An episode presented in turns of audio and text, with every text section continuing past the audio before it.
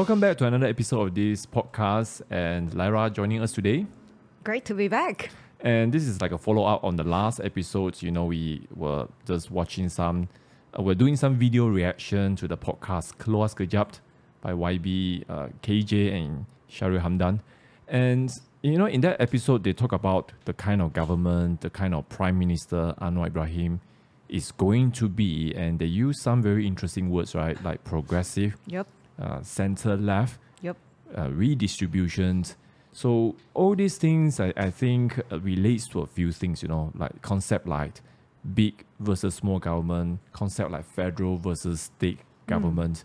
So today, I want to do uh, one short series just talking about big versus small government. And now, this is something, of course, more prevalent in the Western political discourse. Yep. Uh, but but what what comes to your mind when you think about big versus small? I mean, we're not talking about GDP. We're not talking about the strength of military. Right? We're talking about the style of government. Hmm. I think one of the very thing that came into my mind was really the landmark case Mhm. of Roe v. Wade. Yep. Yep. Because what people kept thinking about is my body, my choice. Mm-hmm. But what they didn't realize the significance of the whole overturning of Roe v. Wade was really the returning of power, of healthcare power back to the state. Yep. So that maybe you could just explain a little bit to our audience. Yeah, yeah. I, I mean, Ro- Roe v. Wade, of course, depending what kind of news you've been reading, and I think that most headline would say abortion rights are taken away, women loses right to their own body, and things like that. But the Supreme Court of, of United States did not do such a thing.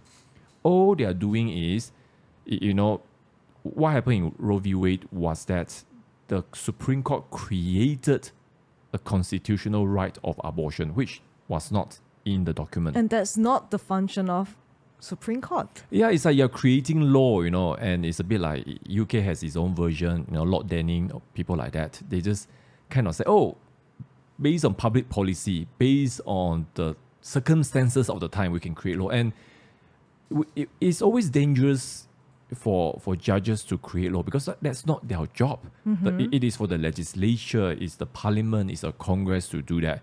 So judges who are more careful wouldn't do that. So Roe v. Wade did that, but then later on, just recently, uh, last year, the Supreme Court overturned that because they say, look, you shouldn't create law, and some more, Roe v. Wade took away the power from the state. So all they are doing was, look, there is no federal right of abortion, but it doesn't mean abortion cannot happen because every state, there are 50 states in America, you can do whatever you want. So, so this is talking about the power of choices. So let's say California say you can have abortion, New York say you can have abortion, Illinois say you can have abortion. You go and stay there lah, if you like it. If you don't like abortion, because it is a moral issue. Mm-hmm. And when you know we talk about the whole concept of rainbow nation, we have a nation of migrants and melting pot of culture. It's very similar to Malaysia. That's why every time we talk about race and religion, there has to be choices because we, we all have different preferences. You can't say we all must adopt a certain kind of religion. By the way, our constitution says freedom of religion. But I mean, Roe v. Wade, basically the reverse of Roe v. Wade, puts the choices in the hands of the state. So imagine you like abortion, right? You go and stay in California, you go and stay in Illinois, you go and stay in New York. You don't like it, you go to stay in Montana, you go and stay in Texas, you go and mm-hmm. stay in Florida. Choices, choices, choices. So that's one way for us to understand. It's like how much control and intervention do you want the government to be in your life, in your face? So when you talk about government, do you mean federal government? Federal versus state? Because what you were saying is that the Roe v. Wade case essentially took the power away from the state Yep. to the federal government. Mhm. So in this case, would you say that in Malaysia, are we more of the former, as in more power to the federal or more power to the state? Now, when the country was formed, okay, we, we start with Malaya, right? 1957, the constitution. At that time, the constitution was considered groundbreaking, was considered very creative, very um, just ahead of its time because they have a whole list of separation, federal and state. So it's like, oh, we respect each other's boundary. But over a period of time, we, we have seen that the federal become more and more powerful, more and more centralized because they control the purse.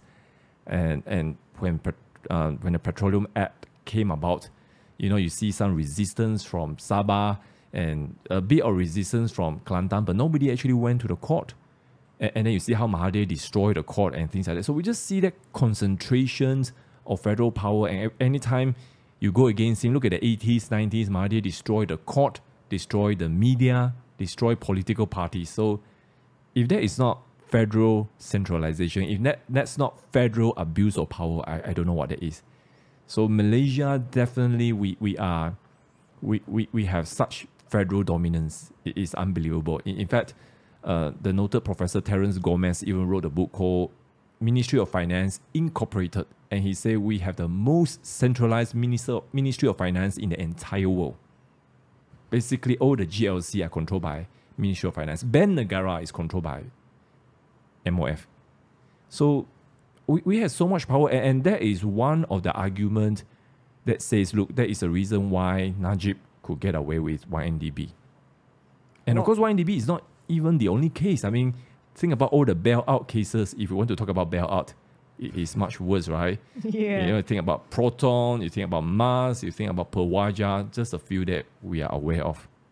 Wow. I mean, it's so interesting because in the last episode, KJ basically said that our prime minister is more center left Mhm. in terms of his economic policy. Yep. So would you think that to be more right leaning, you are almost always more libertarian in nature or or the other way around or you have to be more authoritarian in order to have free market or Mm. is it the other way around like in this case he's more center left so in order to have certain policies that are being basically like redistribution of wealth Yep, yep. in order to make it happen, would you almost always have to use more authoritarian sort of measures to govern your your government, basically? I think if we look at the example, and we have so so many example. I mean, before World War One, World War Two, and even after. I mean, just look at the last 100, 150 years, going all the way back to French Revolution. Look at uh, China Mao, for example. All, all, all these things. Every time you want to have a more uh, left economy, so I mean, there are many words to describe. We can call it socialist. Some people don't like socialism hmm. because they say, oh, that, that's discrimination against us. We prefer to call ourselves progressive, democratic left. You know, you notice that all the all the totalitarian left call themselves progressive, democratic. Yep. You know, and, and we, we know it's just bullshit because at the end of the day, you look at the result. So every time you want to say, hey, we're actually redistributing for the people, you need someone with a great power of distribution. That's a very powerful central government. Without that, you can't even implement that. So that's why I find it very, very ironic because we just did political compass survey and all the discussion. I can't remember if we mentioned it. Switzerland, we say, Yep. is one of the most economic right. But in light of the bank scandal and things like that, all of a sudden the entire banking industry in Swiss has become nationalized. In one moment, they become left. Yep. And I know some people won't agree with that, but that's the reality. When when government comes in, put in the money, you want to call it bailout, you want to call it nationalized, whatever you want to call it, it is no longer free market. Because you know, in recovery, in liquidation, we have a term. You know, if you can't pay for money already, all of a sudden you have a white knight to come in. The white knight is actually not very white because he or she will put the money down and he or she will take control. There is a price for pay. saving. Yep. So don't, don't get yourself fooled. You know, the Swiss banking is, has collapsed as far as we know because when the government comes in and give guarantee, they don't want to use the word bailout because of the stigma of 2008. But nationalized government guarantee, I mean, that's why I was just talking to another friend about economic. You know, we say, okay, you don't want to use the word bailout, but think about one MDB. It's not a bailout. It's worse. It's government guarantee. Yeah, indeed. I mean, it has no difference than bailout, basically. But Bailout, at least I give you money and if you die, you die. lah. If I give guarantee, the, the government underwrites it. The creditor is like laughing to the bank because they know Malaysia government will not allow it to, to, to breach. But So, what will be the implication if, say, Malaysia didn't issue out this government guarantee, though, in the case of 1MDB? Well, I, I- think in the Malaysian uh, government, Malaysian banking system, economic system, in the eyes of the world, you, you have all, all the standards, it, it, will be downgraded. So, so even the way we're able to attract investors, things like it will have huge implication. All of a sudden, Malaysia become investor unfriendly. So I, I don't think that's something anyone would dare to do. Least of all, Anwar Ibrahim. But that sounds almost like um, the people, I mean, being Malaysians, we, we don't really have other choice except to accept that our government has to issue out this Yeah. government guarantee, though. I mean, it's almost like the same case with COVID management. Mm-hmm. In the name of health, Yep. for the greater good, we have to give this power to a central committee to basically say what we can do and what we can't do to our body. And, Lara, I think you, you hit the right point here, you know, in terms of the discussion between big and small. Really, when any party argue for big centralized power, they will use in the name of greater good. So I think COVID is such a great example because I, I think in the early days, they still a lot of support. Look, look at lockdown and things like that. I mean, everyone is like, okay, it's something we had to sacrifice, stay home, maybe happy or not, you know, whatever. But people sort of are, are quite willing for the first month, but later on, when the cash run out, when the savings run out, when the opportunity run out, when price increase, I, I, think people are not so happy, not so. eh, You know what's the right word? It- it- it's like they suddenly thought, "Hey, why am I paying this price? This is your policy decision that causes us to do that." I mean, now you start to have discussion and say that look, the lockdown was bad because uh, especially all the lockdown that is linked with the vaccine. The vaccine doesn't even work that well, so your whole policy is already flawed. But, But the argument would be, well, we acted in accordance with the limited information that we Mhm. have, and hence we thought we did the best for the country. Yeah, I remember a few episodes ago we talked about how people are screaming for amnesty because the fact that they will even use the word amnesty means they knew they screwed up already. So I think it's a lesson for all of us that look, if we kept encouraging the government to be big, they will continue to be irresponsible. They will continue to to be like, hey, based on limited information, we can do this to you. I, I mean, there's a precedent already. Why why can't it be a pandemic 2.0? Next time it will be some climate change crisis or whatever. And, and that's why sometimes if you think we're a bit skeptical in this show, it- it's because the evidence are there.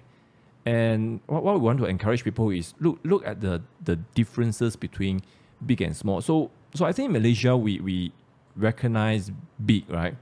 Because we have been big for a long time. but but what is small? Uh, I mean, what's what comes to your mind when you think about small government? You know, it is definitely not. You know, it, I, I mean, one of the example people always use. Just look at the cabinet size, right?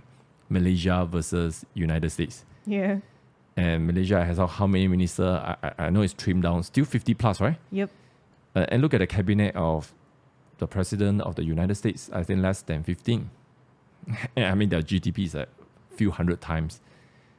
But would you think that people will argue that you need to have accountability between three different branches of the government? I mean, Mhm. because Malaysia is basically been set out in such a way that we have executive, we have the Mhm. legislative, but we also have the judiciary. So, how do they have that accountability if the government is not big enough? Maybe some people might argue that way.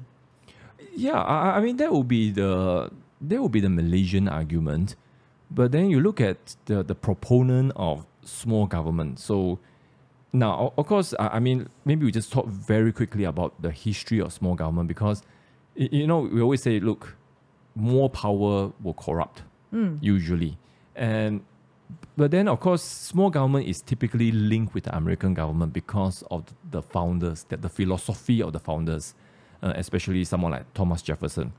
But then they did not start the concept of small government. Limited government, in terms of the Western uh, democracy, actually starts in United Kingdom.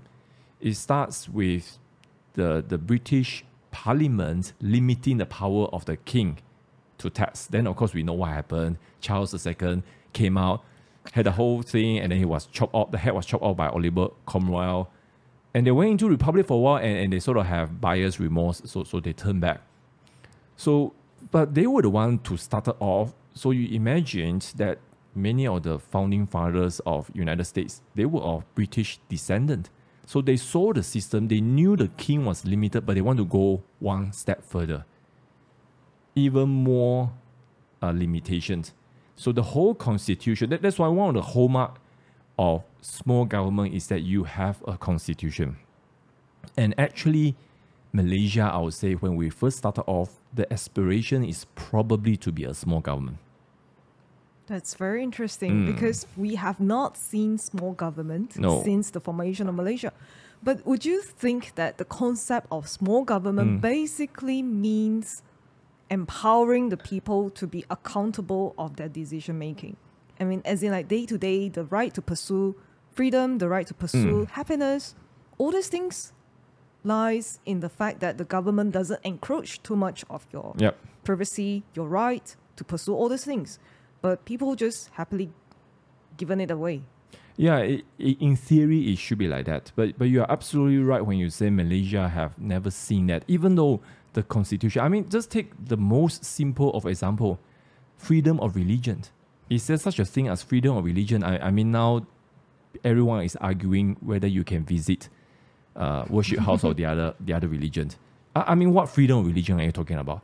That's in the constitution, but what is the practical effect?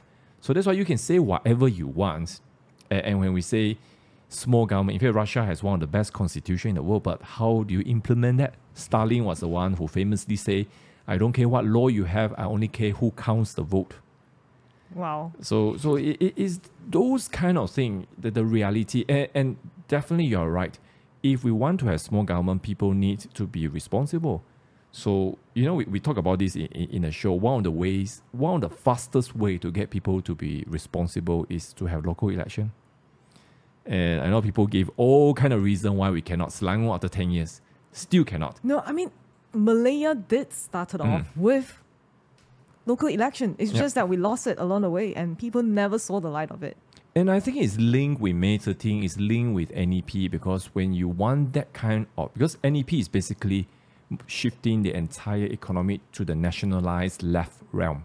Basically, a- another way to say it is government knows best. I, I know better than you. That sounds progressivism. Yeah, so so tha- that's why it goes a full circle. That the original Marxist left, which the so-called liberal tried to fight after World War II, the liberal have become the progressive Marxists because they, they want to take more control. They want their mantra is I know better than you. That Eh. sounds like pride. It, it, it is, it is. And, and you see, another very, I mean, one of the things uh, for, from our research, we, the term we use, you know, when the Roman Empire uh, emperor, you know, at the height of their power, they used to call themselves philosopher king.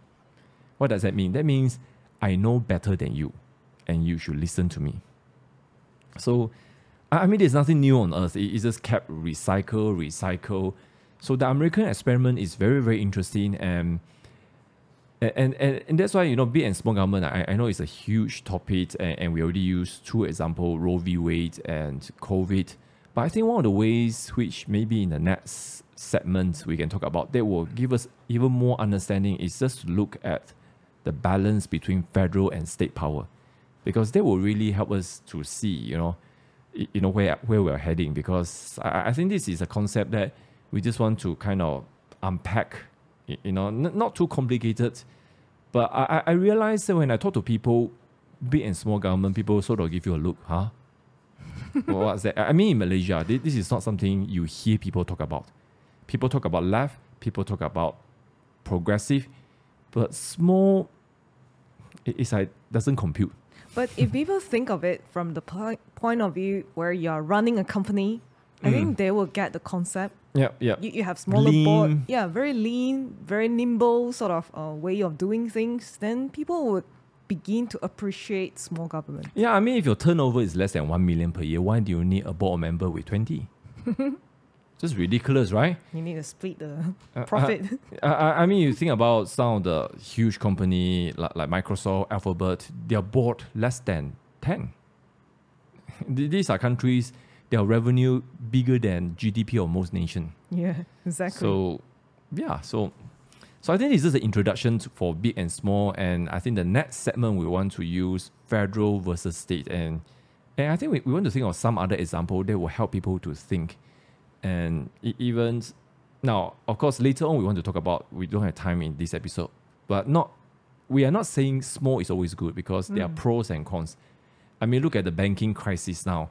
It is really now on, on one hand, yes, it's uncontrolled free market, but it's also the central bank are not responsible and things like that. So we we agree there needs to be some governmental intervention. yep. But I think what most people disagree is how much, what is the degree, and I think that's the same discussion that is going to happen in Malaysia.